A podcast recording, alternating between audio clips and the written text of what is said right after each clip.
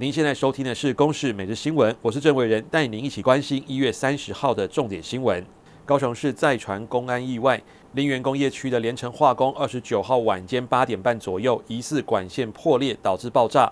燃烧可塑剂厂房约三百平方公尺，熊熊大火不断从厂房内窜出，消防员忙着拉水线灌救，但火势没有减缓的迹象，仍然在厂区内燃烧。来听高雄市消防局长李清秀的说法：他左边那边哈，他是座机的厂房，那里面有三种化学物质，啊，那最主要我们在防护的地区就是那个地方。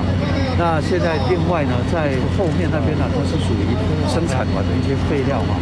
那所以，我们今天整个抢救上面，我们就分三面啊，来做一个一个夹击。消防队员采用分头灭火，慢慢局限火势。高雄消防局共出动十四个分队，派出三十六车和七十五人前往抢救。火势延烧两个小时，在十点半左右才受到控制。高雄市长陈其迈赶到现场了解抢救情况时，附近居民在一旁喊着牵场。来听高雄市长陈其迈的说法：今天我们监测的这个风向啊，它是吹东风，是吹往海边的这个。相关的这个风向啊，所以我们在做好这个相关的。这个。这起公安意外已经是林园工业区这个月第四起事故，引起当地居民不满。至于高雄环保局则表示，林园地区吹东风，工业区火警产生的浓烟飘往台湾海峡。虽然临近区域空气品质没有受影响，但仍依照空污法第三十二条对联成化工裁罚五百万元。也是意外消息，新北市永和区二十九号夜间进行道路维护工程，不慎挖破天然气管线，造成瓦斯外泄燃烧。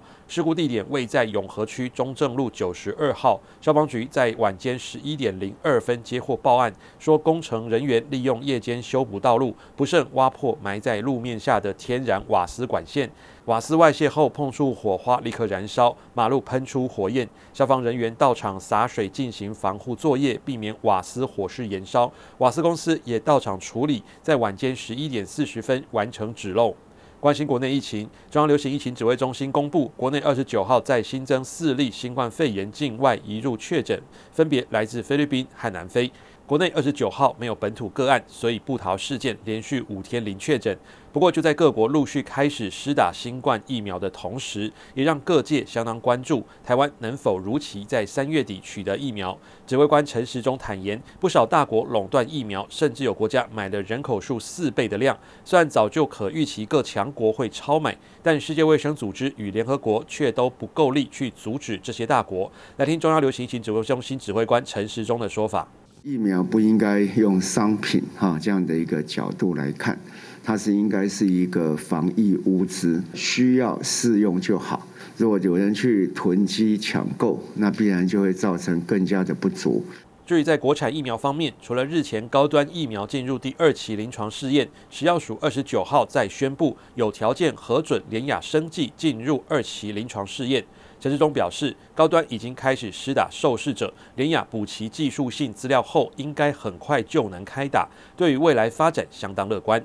国际消息，英国政府为了支援港人放宽 BNO，也就是英国国民海外护照申请入籍资格，推出五加一签证计划，三十一号开放申请，有效期限由原本的六个月延长到五年，最快六年就能取得英国公民身份。中国对此强烈不满，表示三十一号起不再承认 BNO 护照作为旅行证件和身份证明。以上由公视新闻制作，谢谢您的收听。